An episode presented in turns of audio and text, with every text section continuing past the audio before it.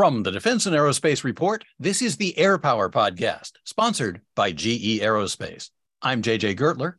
And I'm Vago Muradian. And later in the program, you can't have air power without airplanes. We look at the ability of the United States and its allies to surge aircraft production in the wake of Boeing's announcement that the F 18 Super Hornet fighter production would end by 2026.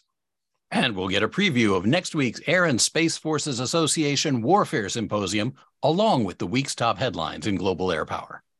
And it's all made possible by GE Aerospace. From America's first jet engine to the revolutionary three stream adaptive cycle engine, GE Aerospace has been delivering firsts for military propulsion for more than 100 years. Learn about its latest innovations at geaerospace.com/slash XA100.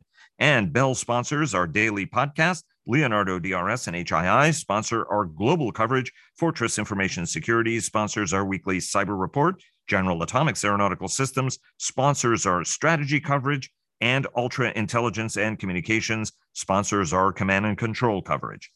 And don't miss our other weekly podcasts. Cavas Ships, hosted by Chris Cavas and Chris Servello, and sponsored by HII and GE Marine, a GE aerospace company, who clear the fog on naval and maritime matters.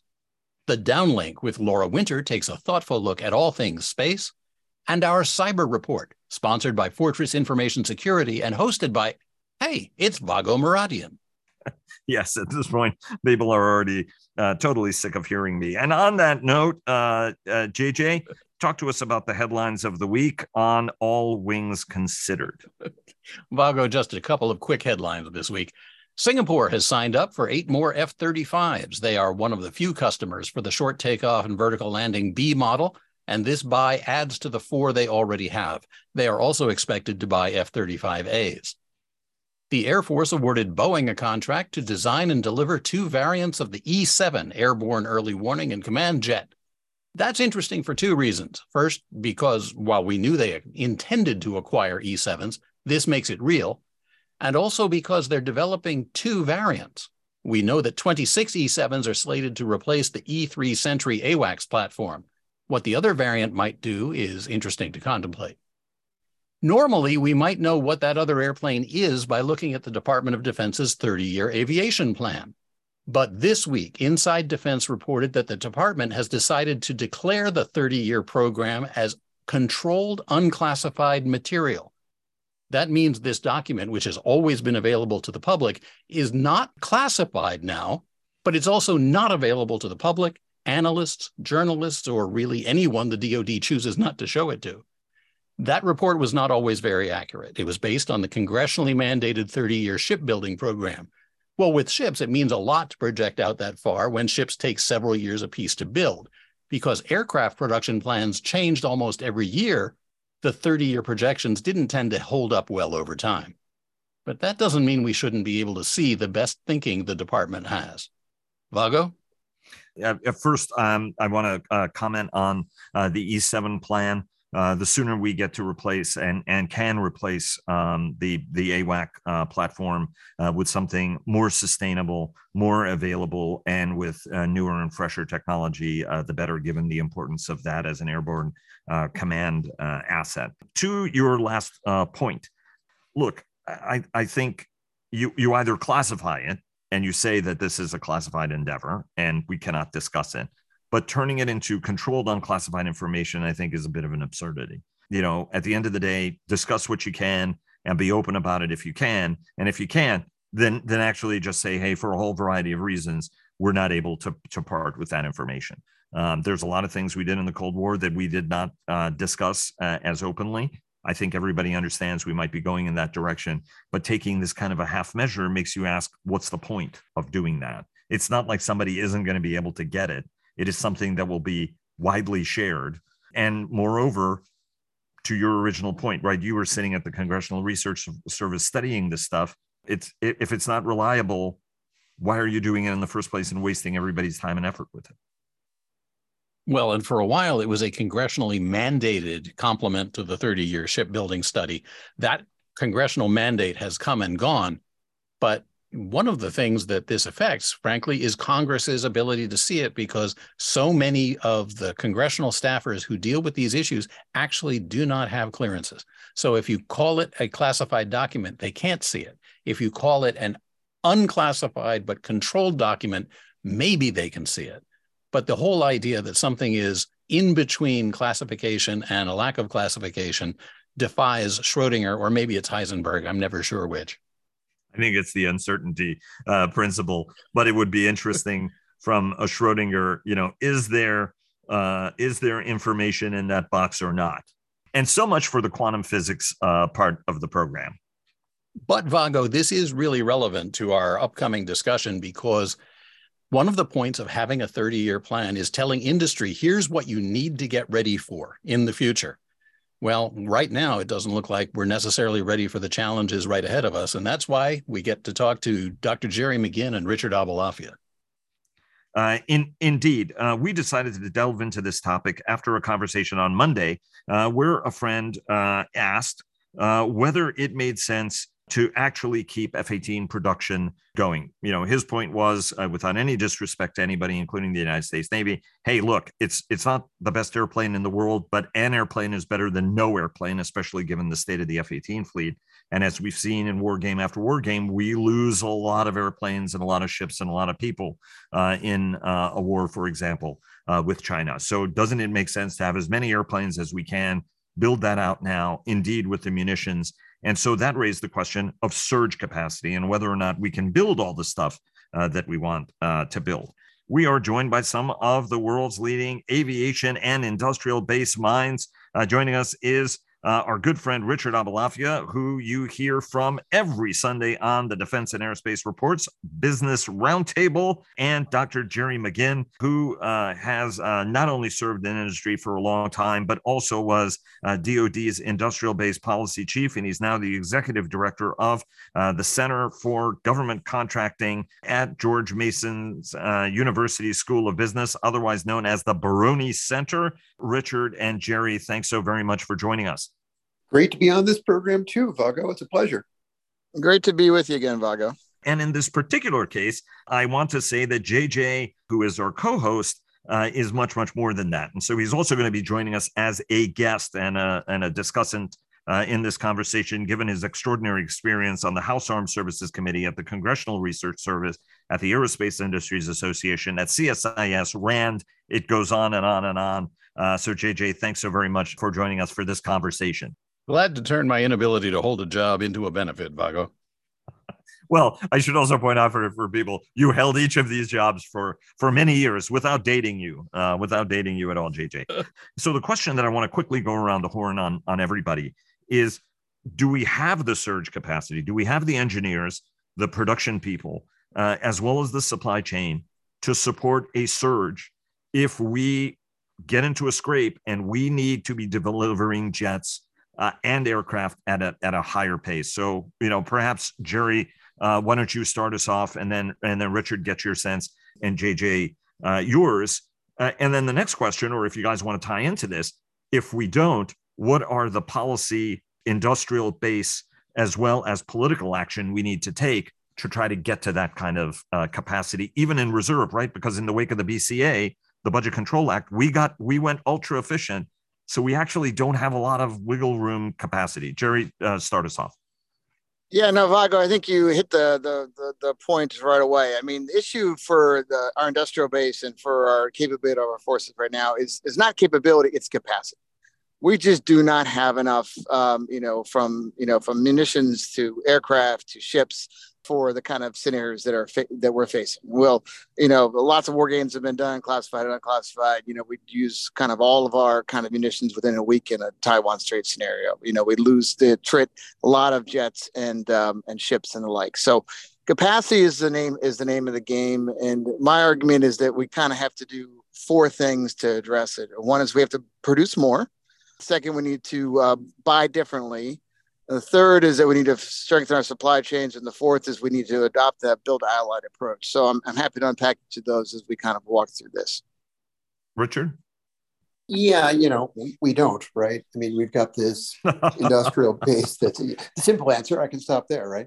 Uh, yeah, you know, thank you, everybody. We'll we'll end the discussion there. No, go on. Right. You know, we've got an industrial base geared for peacetime, and we have contracting mechanisms geared for peacetime, and we've got the you know rules and regulations and and everything else, and the subcontractor base geared for peacetime we don't have the ability to surge. We can develop it. It's just going to take a lot of work and the recognition that this is a completely different uh, uh, security environment.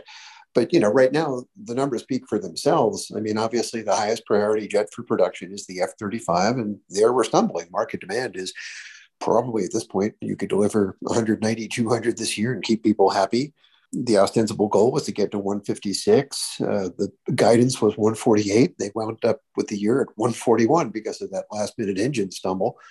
That really is kind of all you need to know. But of course, you also have this incredibly complicated uh, supply chain structure that serves both commercial and military needs in aerospace. Both markets inconveniently are doing great, which of course is putting all kinds of strains on the system. So, as a consequence, you know, we just we can't build what we would like to build right now. And you know, we look at combat aircraft as you know a finished whole. Understandably, you know, people say ah X number of jets or let's not kill a production line whatever else. But the real story is in uh, and, and, tier one is largely in good shape, but tier two and three and whatever else, um, we've got real capacity constraints there. So, JJ, you know, bridges to the how do we get to a solution, right? I mean, what are all the systemic things that have to happen? And if anybody's got an estimate, how much do we need to start investing now in building up that capacity? Well, the budget's going to be out on March 9. What are the things that have to happen? And do we have our arms wrapped around all the things that have to happen for us to get there, whether it's on the jet side of things or whether it's on the munition side of things? Well, first, of Vago, if you look factory by factory, there is some surge capacity, but where there is capacity, it is dedicated to a particular platform. What we really seem to lack is flexible capacity, where we can say, what we need is this many more of a particular plane and just build that wherever there's room. The tooling in these factories is dedicated to a specific aircraft.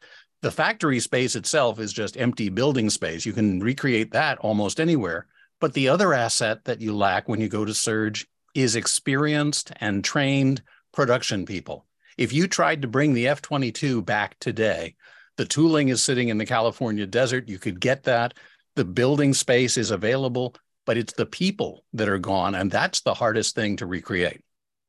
Um, so, Jerry, what are the things that have to happen to get us there? In World War II, the way we did this was better production engineering, right?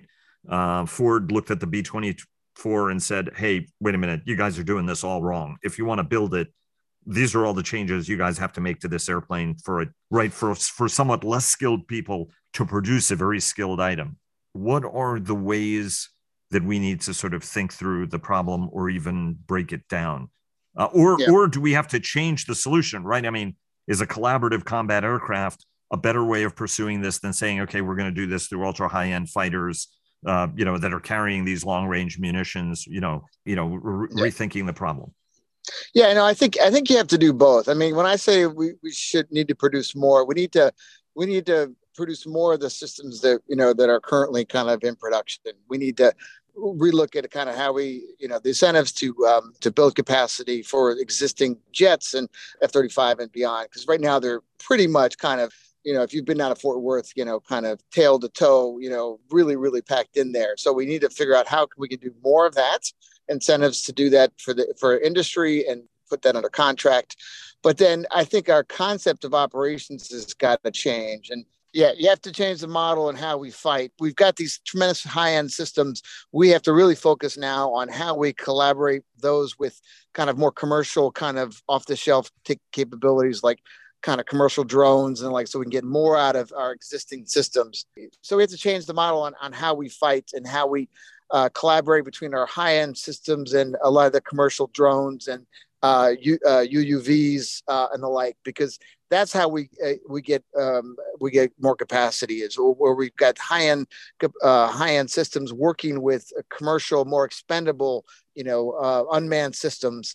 Uh, and I think CQ Brown's talking about that. The Navy's looking at that. You know, in addition, in addition to producing more, that's another way for us to build capacity uh, with the existing capabilities. Richard, how you know we Guillaume uh, Faury uh, the Airbus chief executive uh, spoke at the Aero Club of Washington yesterday. It was a great discussion. Uh, and one of the things that he talked about was the importance of us doing this transatlantically, that it should not be by American, it shouldn't be uh, buy European, it should be, uh, you know, sort of working transatlantically to address some of these challenges uh, ultimately. It, you know, like what are the things we have to do on both sides of the Atlantic that can scratch our mutual itches? And by the way, do you have any sense on how much money right? A two part question. What's the upfront investment that has to be made to build surge capacity? And then what's the way to do this in a transatlantic way, uh, given that Europe has incredible capabilities? By the way, so does Japan and South Korea, right? I mean, we're all allied, Australia, uh, we're all allied nations uh, increasingly now. What's what's the way to think of this? You know, maybe not just transatlantically, but transglobally to get to where we need to be yeah that's so many big issues embedded in this but you know the, the sort of overarching commercial term is uh, friend shoring you know? I mean it's in other words you're retreating a bit from the sort of days of uh, globalization where everything goes to china and whatever else and more thinking in terms of uh, people within the trusted sphere of acceptable partners and people who will not rip off your intellectual property and people who are not a strategic threat. And thankfully we've got a terrific group of them and uh, they're willing to work with us what needs to be done? Well, obviously, we need a two-way street. Uh, that's that's not to say we should, you know, force France to accept a greater degree of U.S. content. Far from it. But on the other hand, there ought to be discussions about look, everyone should be on the same page here in terms of that two-way street. Obviously, there are all kinds of regulatory reforms needed, particularly along ITAR lines in both ways. Um, I think the most important thing to acknowledge, though, is that right now one of the great megatrends in defense is sovereignty and indigenization and creating more capabilities in country. You mentioned South Korea; that's a classic example of that. Australia, which didn't care about offsets 10 years ago, now wants its own missiles industry and whatever else. And that's all fine, well, and good, and they're prepared to fund it let's harness that. Let's say, okay, so you want this level of in-country capability. Here's where we could use a little more bandwidth out there. You know, let's get into you know the whether it's everything from rare earth elements and castings and forgings all the way up to you know specific uh, finished aircraft or finished missile programs. Basically, a greater level of coordination is needed. But uh, Monsieur Faury, I, I could not agree more this needs to be a team effort because that's the only way you'll get adequate bandwidth. And also, you know, just like in the commercial world, building a national aircraft is a loser move. You know, you're guaranteeing that you don't get best in breed if you don't cross borders. So this makes perfect sense to me. I think, uh, Richard, you're absolutely right. I think, you know, the uh, build allied approach is kind of how I frame it. And I think we have to think of it in those terms. And the good news is, we already do a lot of it. I mean, we already do F 35 is a big example. It's painful. It was incredibly painful to do. But now that we have it, you know, you have some of those connections. And we have to do more of this licensed production. We have to do more co production and we've got some examples beyond F 35. The alternate uh, engine for uh, AMRAAM uh, that's made by Nammo that was qualified several years ago, almost a decade ago now. Those kind of models where we're doing kind of, you know, where we qualify other systems and build them in, uh, in partner countries. That's the kind of the way that we can kind of build capacity to benefit not just the United States, but other countries um, and uh, help us um, to get more together. There's another set of concerns, and Jerry, you had to deal with some of these very directly when you were in the Department of Defense. And it is that all the incentives we see for industry are to minimize unused overhead. If something is not in production, they want to close that line, they want to get rid of that tooling. We saw this, for example, when the C 17 plant, the, the end of that line was coming into sight. Boeing almost couldn't get rid of that factory at Long Beach fast enough and turn it into cash. How do you incentivize companies, and by the way, Congress, who care not about the buildings, but about jobs, to maintain capacity that we may need someday that we may not need today? Well, JJ, I think the easy answer to that is you just have to you have to incentivize you have to put it in the contract. You know, I think we have to think about these instead of this just in time approach where we build programs just to build enough you know ships or whatever to meet the exact needs but we have to you know build in CLINs that have companies you know build, maintain that capacity at certain costs. I mean there that hasn't been in our mindset for since the cold war really. So you know so i think we just have to get get to that uh, and that does add cost but it, it's going to be the the cost of doing business going forward.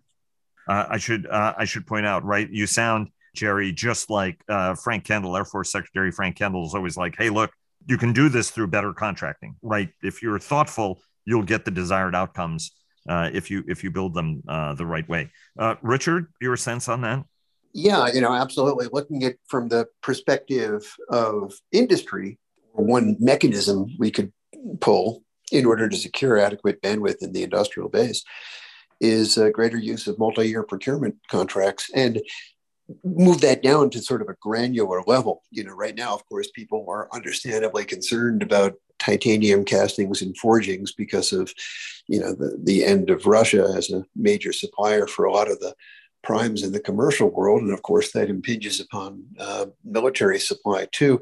You know, but there's no reason we can't stand up that capacity. It's just that people aren't willing to make that investment uh, to the extent necessary because they know, hey, if the Russians come on come back online, they'll be underpriced. So it's very simple. You come up with some kind of multi-year procurement process that says we will guarantee the purchase of five years of your fine titanium castings and forgings at this price, no matter what Russia does and that'll make it good when you make that big upfront investment because you know you have a lot of parts of the supply chain like castings and forgings that are really super capital intensive upfront.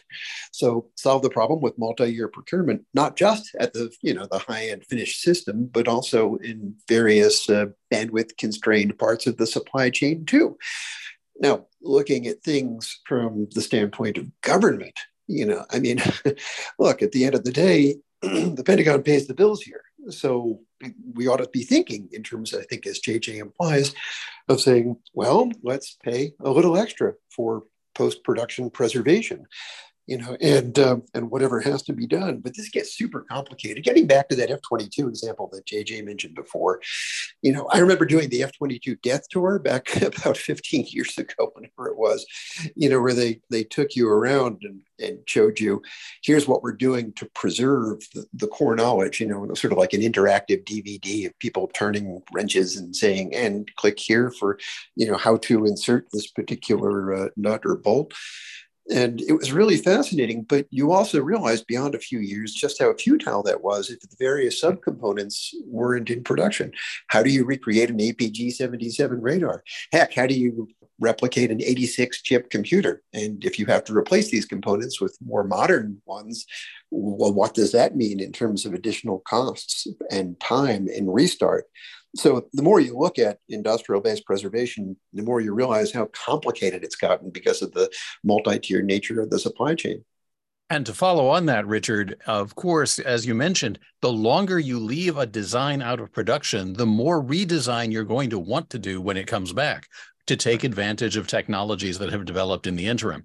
If we were restarting the F 22 today, we wouldn't be trying to build a 2010 spec F 22 we would take coatings that we have learned more about from the F 35. We'd certainly take advances in electronics and in radars. And yes, a computer system that does not rely on a 286 chip and build it from there. So at some point, the cost of recreating something crosses the line of the cost to keep it going in the first place and becomes less advisable unfortunately, we don't have that much time left in the conversation. So each one of you, uh, we're going to go one uh, question for for each of you. Um, and uh, Jerry, why don't you help us out? Right? I mean, basically, in in the, the evolution of the defense industrial base after the Cold War, each one of the prime contractors is a toll keeper, right? The architectures are closed, even though we've tried to open them. Once upon a time, the government would pick the engine and the radar and then work with the integrator, uh, the prime contractor to put it together. We vested a lot of that control increasingly in industry. Now we're trying to pull it back.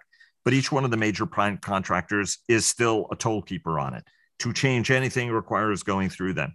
Do we need to sort of go back to the future and federate this? Break it apart so that if Meridian Manufacturing is not delivering it, McKinnon Industries comes in there and fixes it? Oh, absolutely. I think we do have to do that. And, and you're already starting to see that. I mean, the focus on uh, MOSA or MADA uh, open systems architecture, the whole idea that is having sort of design control or uh, of different segments of a major platform so that you, you can swap out kind of performers in time and maintain competition through a life of a program. And I think we have to go back to, um, we're, again, we're optimized for producing one uh, item at the maximum rate to get most efficiency. I think we have to think about kind of multi uh, award, uh, multi source procurement because it's, it's shown with, you know, with missiles and with even the great engine wars you know that you can actually in the long run get more capacity at, at a lower overall cost in time doing it that way. And I just think we need to kind of step back and look at that clear eyed today. And that seems to me a way you can build capacity, you know, over time. Richard, I want to ask you a facilitization question. You know, World War II uh, bomber production lines uh, are still the foundation of our depot system, whether at Tinker or elsewhere. The F 35 is made in a factory uh, in, in Fort Worth. Uh, for example, that dates to World War II. I just got back from uh, San Francisco, visited the Ames Research Center, uh, and that wind tunnel and the one, its mirror in Langley, date from World War II. Uh, a lot of this infrastructure is old. You know, we're doing a CHIPS Act to put tens of billions of dollars into improving the microelectronics uh, industrial base in the United States, from design to fabs. Do we need to have a similar kind of national defense industrialization legislation that says here are the kind of factories of the future, some capacity that we're setting aside in educational programs so that we have the people and the the equipment necessary to do what it is we need to do? You know, it's really fascinating to me, Vago, because right now, uh, if I had to look at this from a, a, broader macro perspective, I'd say the one big theme um, in the U.S. and elsewhere is industrial policy is back, baby. You know, I mean, sort of went away for a bunch of decades, but you take you back 30, 40 years, you know, people were talking in terms of what do we need to develop a national this, that, or, you know, space plane industry or, you know, uh, fuzzy logic, you know, all that stuff that was in vogue in the late 80s. How do we compete with Japan? Oh my, you know, and it's back. It's back very, very big. And yet, and yet, very little that extends down to the defense industry. That's kind of funny. You know, you mentioned the CHIPS Act. My God, the amount of money going into that is like a recipe for overcapacity, in my view. But nevertheless, it's it's what's happening and uh, obviously green technology and whatever else. But yet, very little is trickling down to defense. Um, and I, would really like to see a greater emphasis on the identification and cultivation of technology development roadmaps, and not just for the big factories. And you're right that the sort of charismatic megafauna of the industry is wonderful, but we need to think in terms of what is needed to evolve, you know, out of the next generation of building blocks for radars or um, encryption or artificial intelligence needed to make collaborative combat aircraft more meaningfully effective and whatever else. You know there's so money that goes into this but I, I think we need to think about these technology development roadmaps and industry cultivation strategies just the same way we think about the kind of big production line issues we're wrestling with. Uh, JJ, uh, your your sense uh, on all this, and one follow up question, which is, we have a boneyard that has everything from F-86s in it to stuff as old, um, including some new uh, and some borrowed and some blue. Ultimately, is there a point to the boneyard?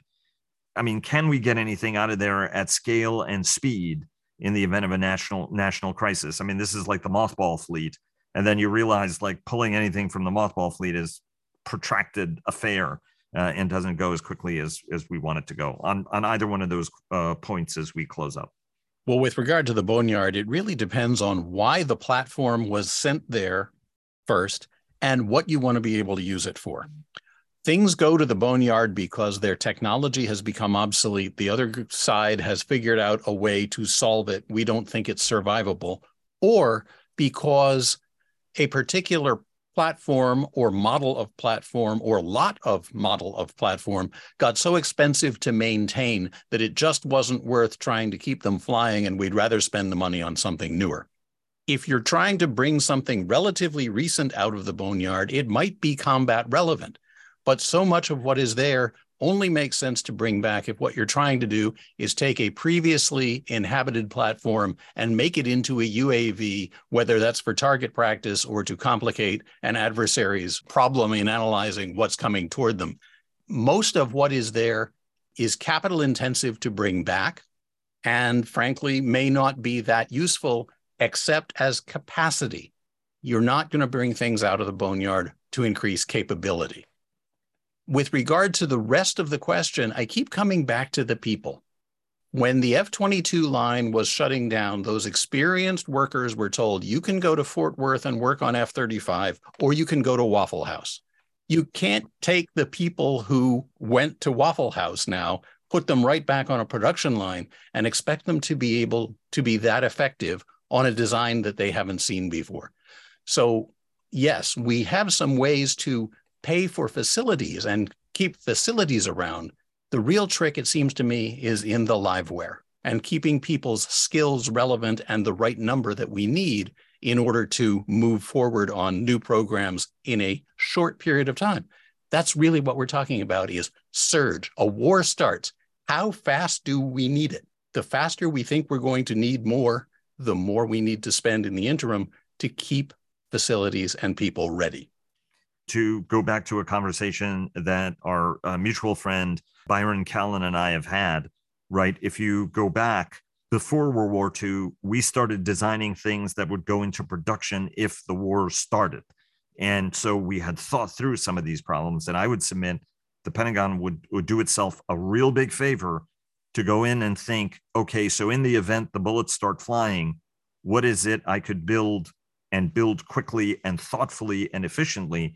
Because Frank Kendall, to give uh, Secretary Kendall his due, was the only when everybody in Washington was talking about, you know, future wars will be over like lightning and it'll be bam, bam, bam and done with. He was one of the people who would always say, yeah, but what if it's a long war? And I'm going to bet you dollars to donuts it will be a long war. And what do we do then? What do we do with all the broken ships? What do we do with all the broken planes? And to your guy's point, right? In these war games, we don't have a dozen F 35s that are destroyed in a day. We have dozens of squadrons of F 35s that might be destroyed in a day. Uh, so, uh, certainly uh, food for thought for all. Everybody, thanks very much uh, for joining us. Thanks, Vago and JJ. It was great uh, being with you all and great uh, talking with Richard as well. Yeah, really a privilege to be on the podcast. Uh, thanks, Vago, JJ, and of course, Jerry. Next week, the Air Power Podcast will be live and on the scene at the Warfare Symposium in Denver, Colorado. That's put together every year by the Air and Space Forces Association and their Executive Vice President, Major General Doug Raaberg. Very glad to have him for a little peek into the future and what's coming up. General, good to have you. What are the messages that you hope people will take away from this year's Warfare Symposium? Yeah, JJ, thank you. I would say uh, the first off is this is not only going to be an exciting show, but the AFA Warfare Symposium is going to be an extraordinary show uh, for multiple reasons. But one is we have now migrated the show to the Aurora Denver uh, airport area. It is focused on warfare as implied in the, uh, the name of the, uh, the mm-hmm. thing, but it's key that it focuses on dominant air and space forces to deter, fight, and win. Our theme this year for the show. And you're going to see upwards of six, possibly even 7,000 attendees. We can touch that on that in a second. JJ, I am also excited the fact that we are also doing a transformational change from what we used to have was mission capability areas to address the operational imperatives that the Secretary of the Air Force introduced when he came on board. So throughout the show, you're going to see a very focused area with industry participation addressing each and every one of those imperatives. We really look forward to hearing from industry. Uh, by the way, welcome uh, to the program, the uh, uh the first, but uh, hopefully many times more on the Air Power podcast, uh, and it's an honor honor to have you on. Why Denver, right? I mean, there are a lot of folks who look at this as being an Orlando event at the Rosen Shingle. Um, why did you guys make the decision that that Denver really was the right place for the first of the two major Air and Space Forces Association events? Yeah, thank you, Vago. This decision was well over three years ago. Uh, this is the transformation that uh, Air and Space Forces Association uh, consciously made. We essentially grew out of the Rosen Shingle Hotel in Orlando, Florida, after 36 years. And we realized that we needed to take the show closer to the centroid of space, uh, literally the space corridor of Denver all the way to Colorado Springs, but also put us closer to a lot of the other installations, Space Force bases, Air Force bases, uh, to make this show more accessible uh, physically for our guardians and airmen out there. And we're excited to have them because, as you know, that's the icon of the show. When you come in, the immediate thing you see are is a sea of blue, uh, space and Air Force uh, airmen guardians, and that's the exciting part of our show. Uh, we're also excited because being in Colorado, we're near the airport that essentially is the second most open and busiest airport in the United States. Uh, a lot of people question the snow. I will guarantee you that you will be able to get in and you'll have a great time.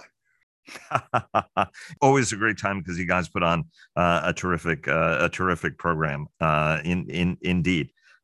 And generally, in the new location, what new elements can we expect in the show? This has always been distinctive because it is a gathering of the brass. It is a symposium. It's a discussion apart from the conversations among Air Force leaders and with Air Force leaders, what else do we expect to see in the show in the, over the next week?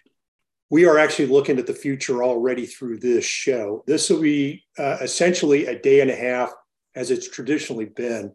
But the difference is we're starting on a Monday as opposed to a Wednesday that we did in Florida. So, fair warning to your audience please be there on Monday, uh, the 6th of March. The, the next biggest thing is we are blending towards a three day show in the next two years.